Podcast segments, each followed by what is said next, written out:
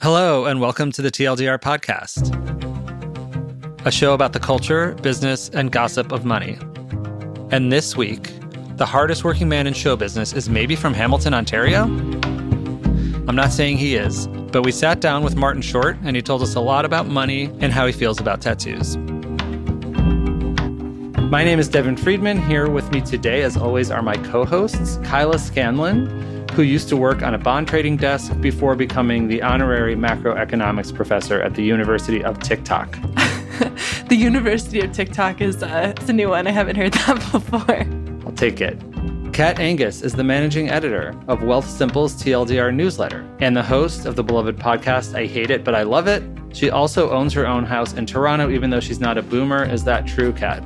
That is accurate. Hello, Devin. And, of course, Sarah Rieger, the business and markets correspondent for the T L D R newsletter. And she comes to us, as always, from the T L D R satellite office in her apartment in Calgary. How is the weather in Calgary, Sarah? Actually nice. We have this warm weather phenomenon called a Chinook right now, so all the snow has melted, and I am very, very happy. But there was snow to melt. This is unfortunately true.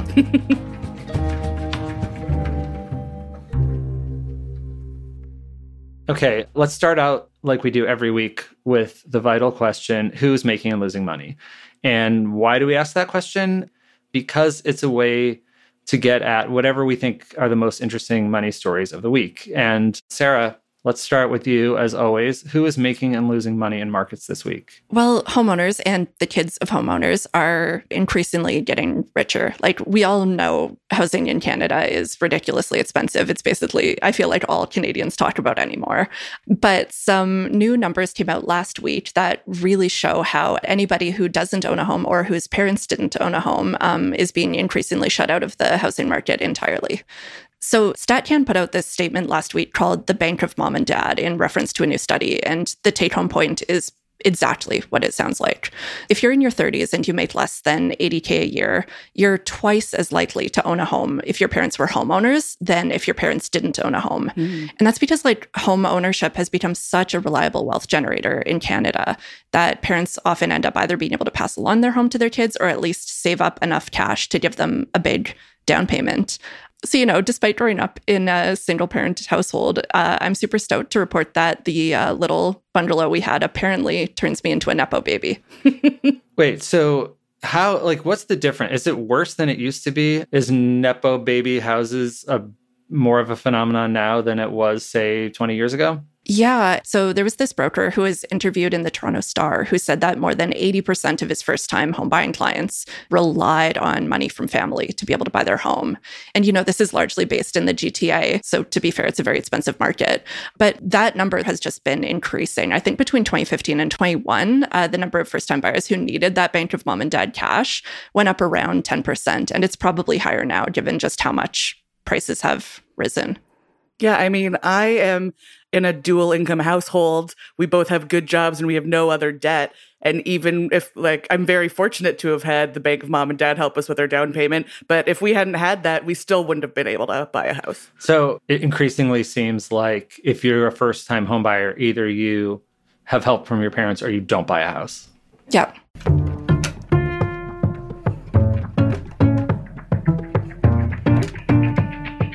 Kyla, who is making and losing money this week that's interesting to you? So OpenAI is the maker of ChatGPT, and they were hemorrhaging money for a second here. And the story is pretty ridiculous in a fifty-car pileup kind of way. Everybody probably saw the headlines that Sam Altman, the now former and current C E O of OpenAI, which we'll get into how that happened, was ousted by the nonprofit organization's board of directors on November seventeenth, only to be brought back on five days later. And the reason that this happened was, number one, all of the OpenAI employees ended up mutinying. Uh, seven hundred people were like, you have to bring Sam Altman back on. And the board didn't really have a real reason for why they ousted him beyond the idea of safety. So everybody on Twitter was freaking out. And one board member came out saying that he regretted voting Sam out. And then Microsoft scooped Sam up to run an A I initiative at Microsoft because they own a forty-nine percent stake in OpenAI and invested thirteen billion U S D. And so the drama just got pretty ridiculous, but he's C E O again. Yeah, I mean, I had such a weird experience of this story because the whole beginning part of it, I, I followed on Twitter, which is like my feed is like dominated by journal tech journalists, but then also, you know, some founders and economists and whatever. And basically the story was just like, oh my God, they're such idiots. They got rid of Sam Altman, such a boneheaded move. They look like such losers. It was all sort of like, you know, sideline sports reportery, who screwed up.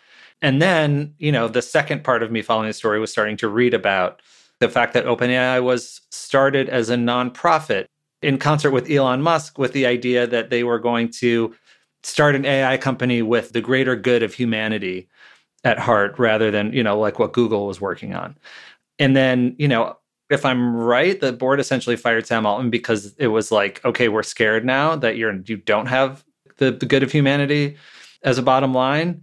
And then everyone rebelled and and was like, no, bro, that was a bad business decision. And and every, and then everyone backed down and was like, okay, let's forget about the apocalypse and hire Sam back. That's pretty much what happened to a T. We love Lex Luthor. Do we know what they were scared about? Like, was there something specific?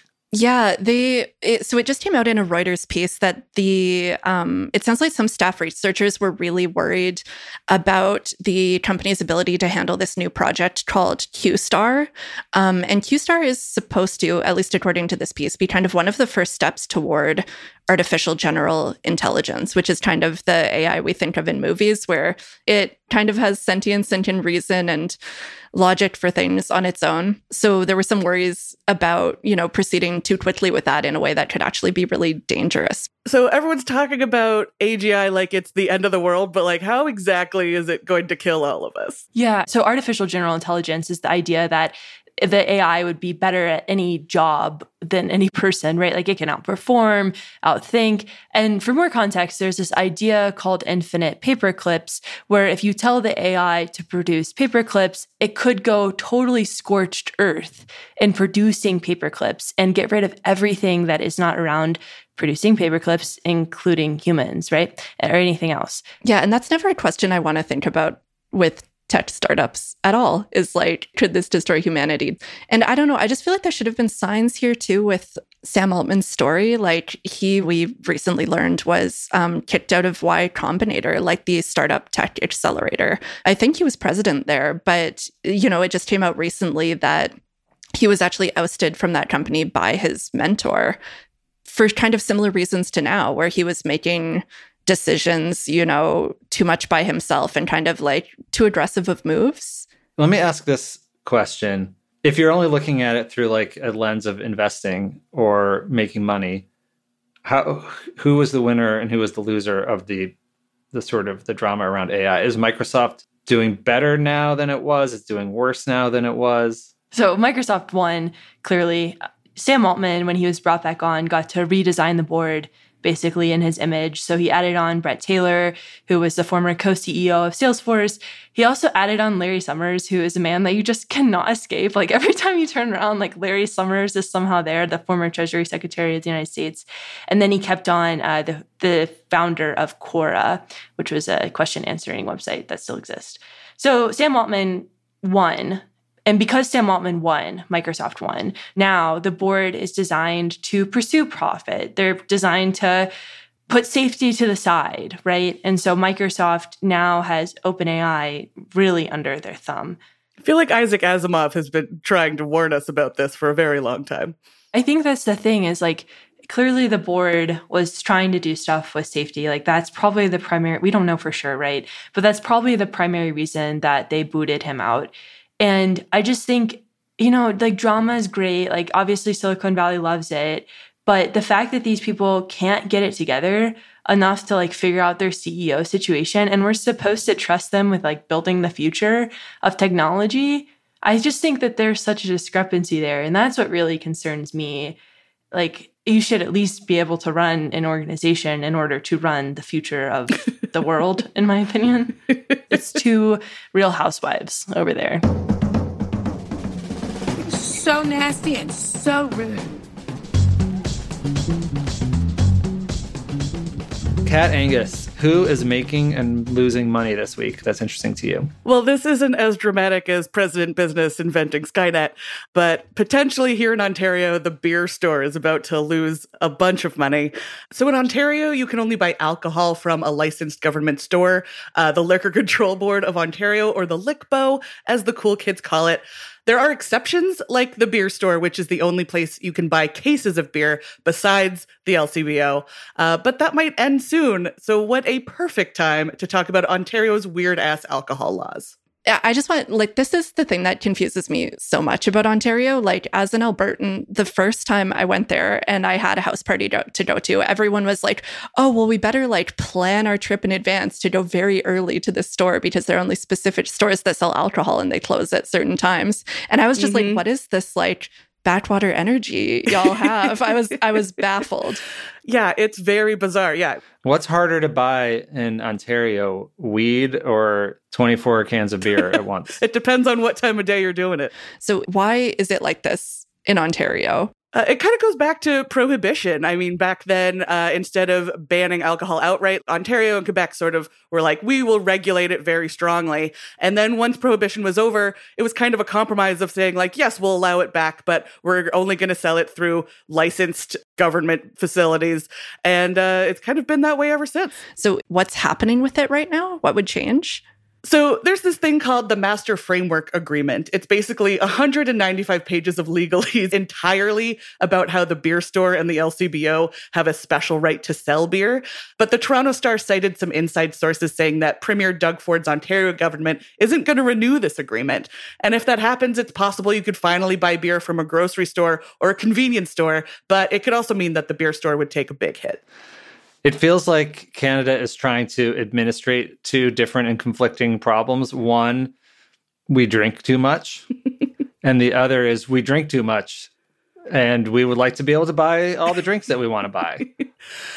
Well, I mean, even with Ontario's weird restrictions, alcohol sales in Canada account for like one percent of our G D P. Uh Go us, I guess. Uh, so I'm almost shocked it's not more. We we have a problem. You got to get through the winter somehow. Careful, man. There's a beverage here, huh? Okay, so instead of our usual whiteboard section, uh, today we're going to do a T L D R money diary. So Wealthsimple magazine started doing money diaries about five years ago. It's a pretty simple idea. We talk to interesting people and have them tell us their life story through the prism of money. We've done a lot of them. We've done them with everyone from Anthony Bourdain to Kim Kardashian, from David Sedaris to Margaret Atwood. And today we interviewed someone we've wanted to interview for a really long time. Can I call you Marty? Yes. I feel embarrassed because it reminds me of when people are like, well, you know, when Bobby De Niro used to tell me. I know, it is. People would always say Steve Sondheim, but to me, it always seemed like it should be Steven Sondheim.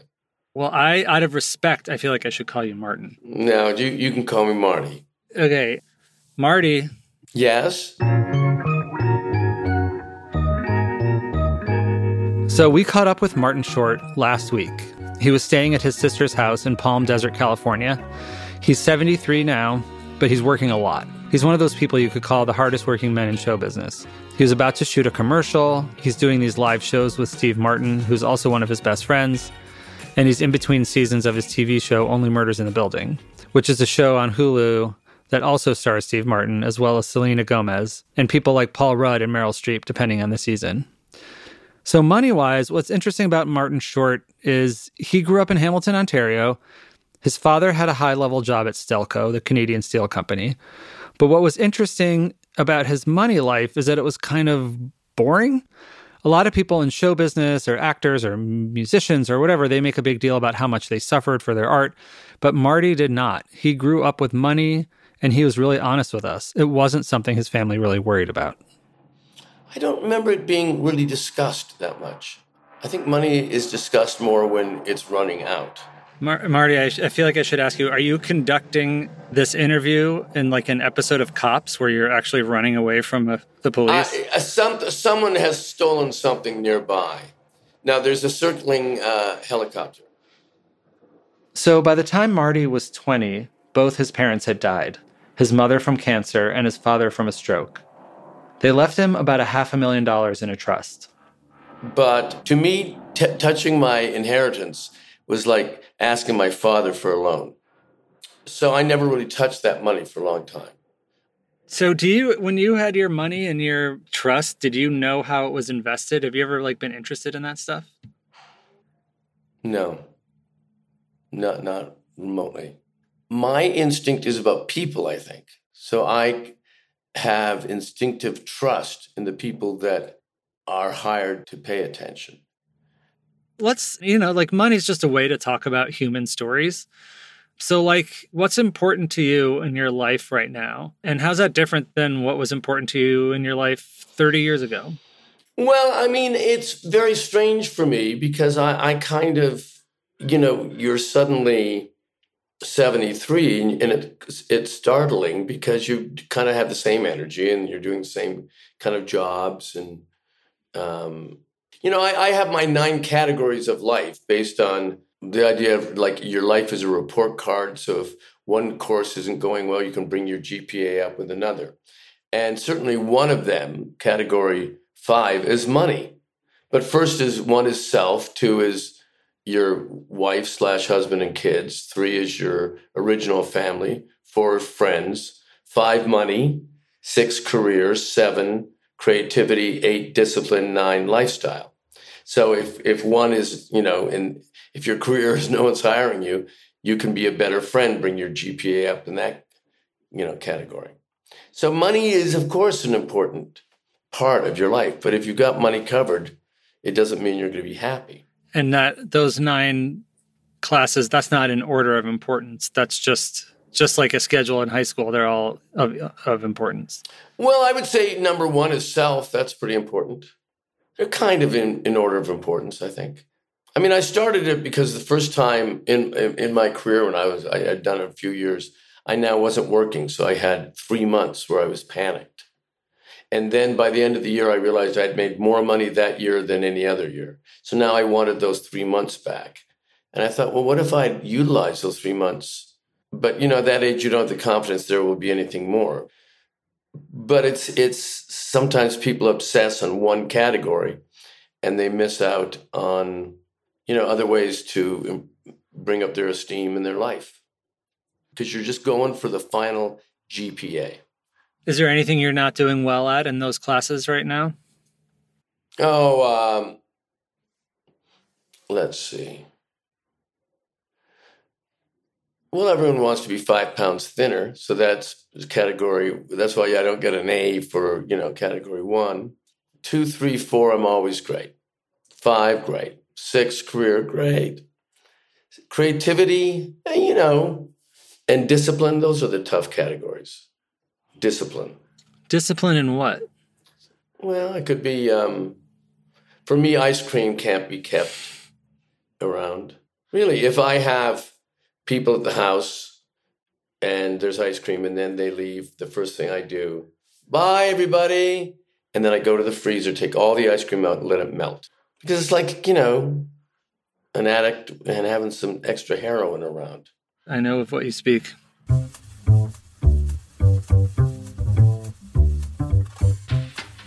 So my question is, what are you bullish on right now? I'm bullish on Uh, research into the technique of tattoo removal.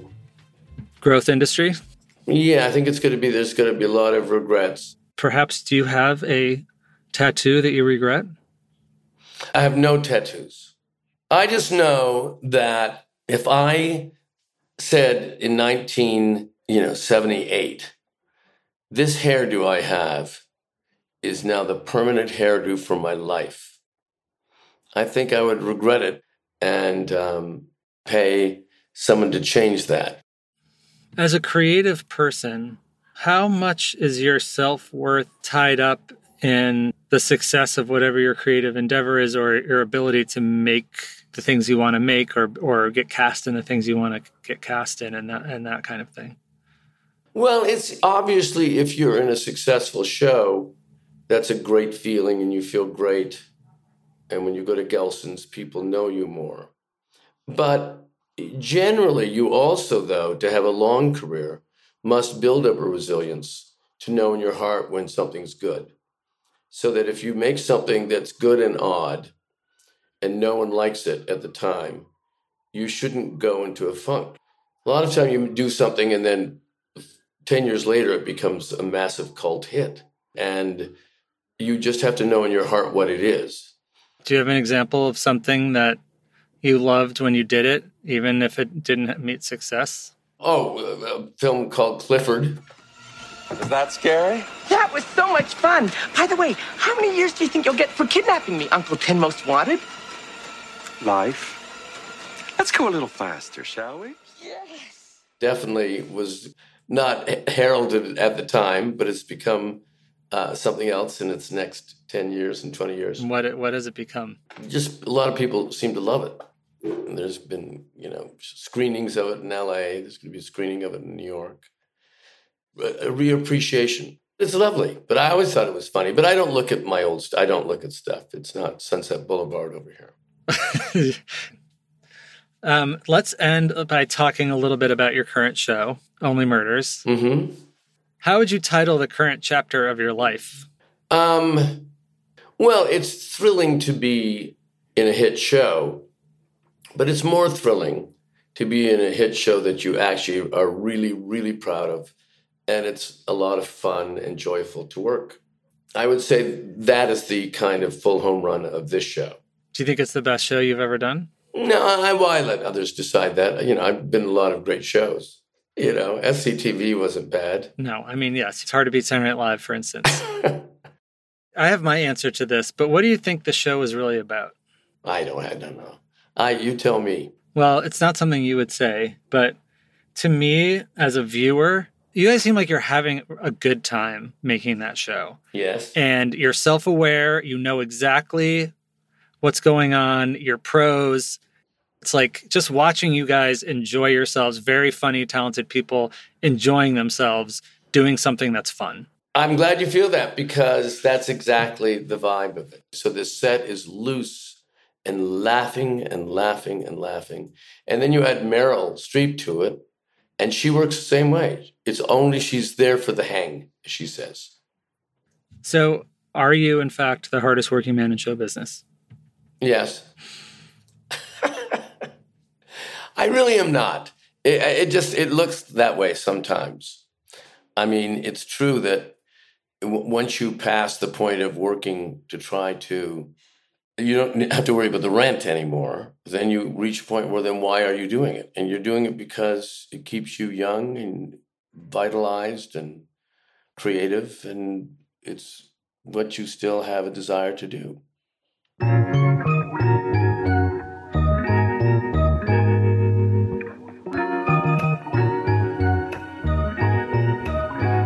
Martin Short, thank you for talking to us. What a charming man. I have to say he was very charming. I thought the tattoo removal part was interesting. I have a lot of tattoos. And I was like, oh, oh no.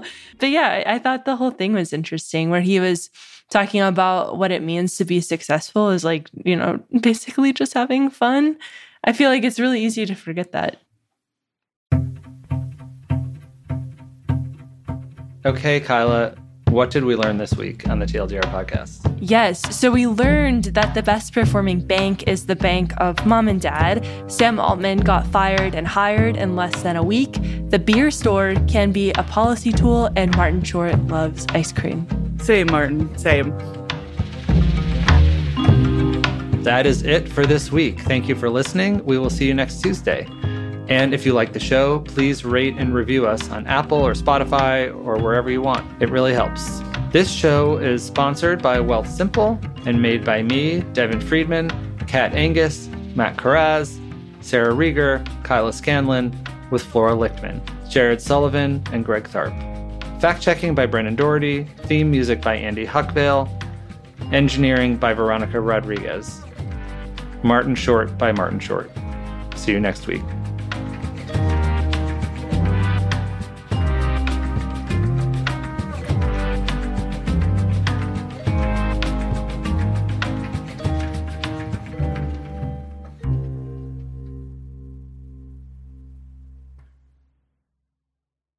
The T L D R podcast is offered by Wealthsimple Media Incorporated and is for informational purposes only. The content in the T L D R podcast is not investment advice, a recommendation to buy or sell assets or securities, and does not represent the views of Wealthsimple Financial Corporation or any of its other subsidiaries or affiliates.